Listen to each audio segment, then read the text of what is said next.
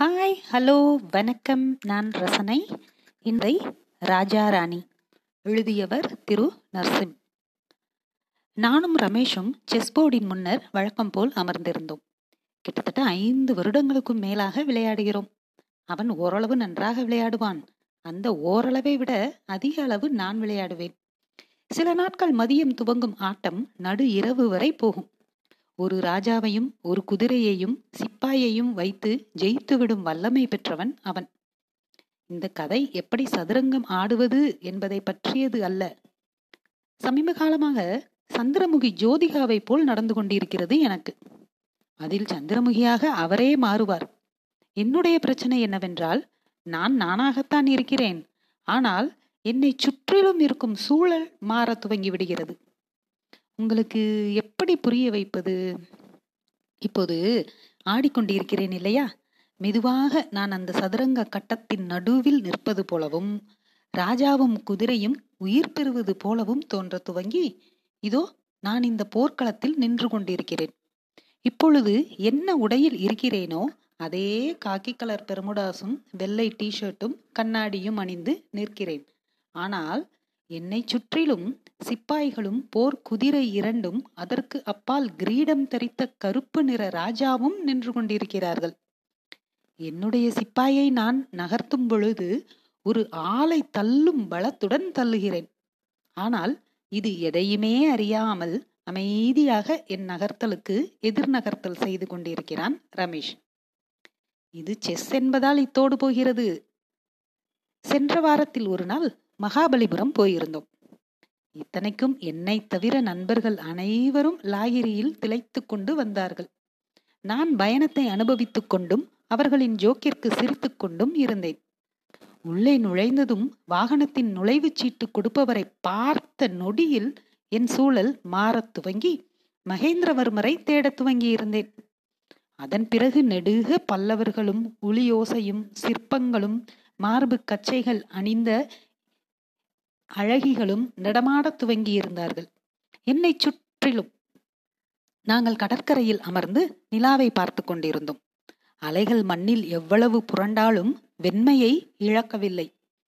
இரவில் தன்னை பார்க்க வரும் ரசிகர்களை ஏமாற்றிவிடக் கூடாது என வெள்ளை நிறத்தில் இருக்கின்ற அலைகள் என நான் சொன்னதும் எல்லோரும் கொல்லென சிரித்தார்கள். அவர்களை கேலி செய்ய வைப்பது உள்ளே இருக்கும் திரவம் என்பதை நான் திடமாக நம்புவதால் நட்பிற்கு பங்கமில்லை. அவர்களை விற்று சற்று தள்ளி கடலை பார்த்து கொண்டே நடந்தேன்.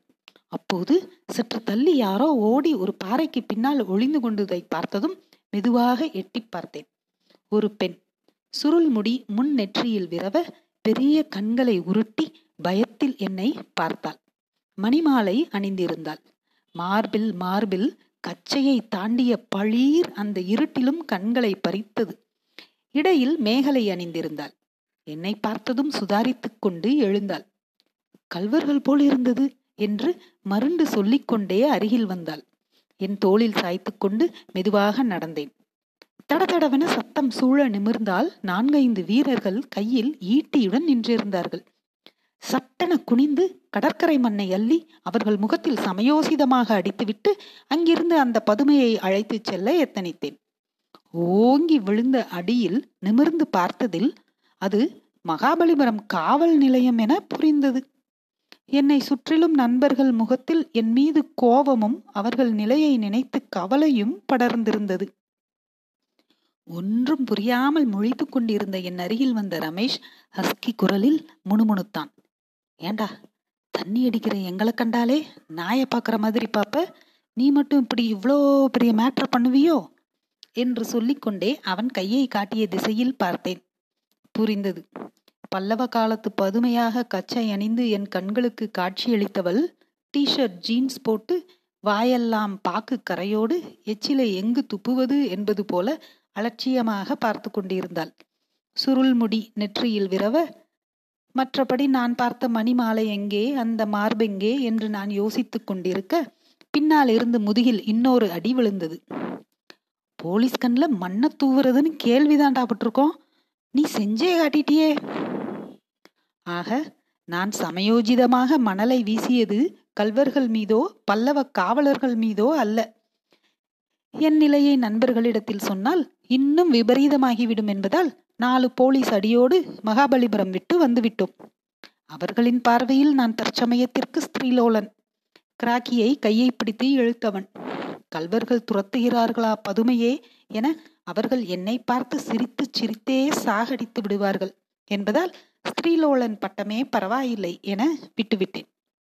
நல்ல வேளையாக நடுமண்டையில் போலீஸ் அடித்ததும் மாயை விலகியது. இல்லை என்றால் பல்லவ பதுமையோடு வாழ்வதாக நினைத்துக்கொண்டு போலீஸ் ஸ்டேஷனில் நின்றிருந்த அந்த பெண்ணை ஏதாவது செய்திருப்பேன். நினைக்கவே பயமாக இருந்தது என்பதால் அதை பற்றி நினைக்கவே இல்லை. என் ராஜாவுக்கு செக் வைத்துவிட்டு என்னை உலுக்கினான் ரமேஷ். களத்திலிருந்து வெளியேறி கிட்டத்தட்ட முத்துராமன் முகஜாடையில் அதுவரை என்னை பார்த்து கொண்டிருந்த ராஜாவை சாய்த்து அட்டை பெட்டிக்குள் வைத்துவிட்டு போதும்டா என்றேன். படித்து முடித்து வேலை கிடைக்கும் வரை பெரும்பாலும் சாப்பிடுவதற்கும் தூங்குவதற்கும் மட்டும்தான் வீட்டை உபயோகிப்பார்கள் இளைஞர்கள். நானும் அப்படித்தான். சாப்பாட்டு நேரத்திற்கு உள்ளே நுழைந்தேன். வழக்கமாக நான் நுழையும் நிழலாட்டத்தை பார்த்ததும் அம்மா ஏதாவது ஒன்றை சொல்லி திட்ட ஆரம்பிப்பாள். அன்று அமைதியாக இருந்தது வீடு. அம்மா என்னை பார்த்ததும் மலர்ச்சியாக அருகில் வந்து மதுரையிலிருந்து உங்க மாமா வந்திருக்காரா எவ்வளவு வருடங்கள் ஆனாலும் தன் பிறந்த வீட்டில் இருந்து வரும் சகோதரர்களையும் சொந்தங்களையும் பார்த்துவிட்டால் பெண்களுக்கு எங்கிருந்தோ சந்தோஷம் வந்து ஒட்டிக்கொள்கிறது. அம்மாவிற்கு தன் தம்பியின் வருகை அவ்வளவு மகிழ்ச்சியை தந்திருக்க வேண்டும். தடபுடலாக சமைத்திருந்தாள். என்னவா சோறு உருண்டையை வாயில் வைத்துக்கொண்டே நான் கேட்ட துணி காயப்படுத்தி இருக்க வேண்டும். ஏன்? ஏதாவது நான் தான் வரணுமா? பொண்ணு படிப்பை முடிச்சிட்டா. பெரிய மெட்ராஸ் உங்க மெட்ராஸ். அதை பார்க்க வந்திருக்கான். பாவம். சட்டென்று ராஜியின் முகம் கண்ணில் வந்தது. உடனே மாமாவிற்கு கொடுக்க வேண்டிய பவ்யம் முகத்தில் தாங்கி எங்கம்மா அவங்கள காணோம்? என்றேன் அதிகபட்ச வாஞ்சையுடன். ராஜியை உடனே பார்க்க வேண்டும் போல் இருந்தது. அதை ஏன் கேட்குற வந்ததும் வராததுமா? அவங்க அப்பனை இழுத்துட்டு எங்கேயோ போயிருக்கா ராஜி. இப்போ வந்துருவாங்க. சும்மா சொல்லக்கூடாதுரா ராஜி நல்ல லட்சணம். எங்க அம்மா மாதிரியே இருக்கா. சும்மா சொல்லக்கூடாது. நான் நன்றாக பாத்தி கட்டி சாப்பிடுவேன். ஆனால் அம்மாவின் வார்த்தைகள் தொண்டையை அடைத்துக்கொள்ள ஏனோ தானோவென சாப்பிட்டு விட்டு எழுந்து விட்டேன். காத்திருப்பதே ஒரு தொல்லை. அதில் குறுகுறுப்போடு காத்திருப்பது இன்னும் தொல்லை. லேசில் நேரம் போகாது. போகவில்லை. ஒரு வழியாக உள்ளே நுழைந்தார் மாமா. பின்னாலேயே அவ்வளவு அழகாக ராஜி. சென்னையின் இலக்கணப்படி மாமா என்ன ஊர்பா இது? ஒரே டிராபிக் என ஆரம்பித்து உள்ளே போய்விட்டார். ராஜி தங்கு தடையின்றி பேசினாள். எங்க போனீங்க ராஜி? வெயிட் பண்ணியிருந்தா நான் கூட்டி போயிருப்பேனே. ரொம்ப நாளா ஜார்ஜ் கோட்டையை பார்க்கணும்னு ஆசையா இருந்துச்சு ரகு. அதான். அப்பா கூட போனது வேஸ்ட் பிடித்த பெண் மனதிற்குள் நுழைவதற்கு காரணங்கள் தேவை இருப்பதில்லை. பார்வை போதுமானதாக இருக்கிறது. மற்றவையெல்லாம் வெறும் காரணங்களே என என் டைரியில் எழுதி வைத்துவிட்டு தூங்கிவிடவில்லை அவள் முகம் தூங்க விடவில்லை என்பதையும் டைரியில் எழுதும்போது விடிந்திருந்தது. அவளை தலைமை செயலகத்திற்கு அழைத்து வந்திருந்தேன். நண்பரின் ரெக்கமெண்டேஷனில் உள்ளே சுற்றி காட்டினேன். வெளியே வந்து அங்கிருந்த புல்வளாகத்தில் அமர்ந்து நிமிர்ந்து பார்த்தவள் என்னிடம் எனக்கு இந்த மாதிரி இடங்களை பார்த்தா அப்படியே அந்த ஹிஸ்டரியும் கண்ணு முன்னாடி வருது எப்படி சொல்றதுன்னு தெரியல. அதோ அங்க மவுண்ட் பேட்டன் நிக்கிற மாதிரியே தோணும். நான் சத்தமாக சிரித்ததை கேலி என்று நினைத்து கோவித்துக் கொண்டாள். எங்கள் மகனுக்கு ராபர்ட் கிளைவ் என பேர் வைக்கலாம் என நான் ஆரம்பித்து என் பல்லவர் கால கதையை சொல்லும் வரையிலும் அவள் கோபம் அப்படியே இருந்தது. நன்றி.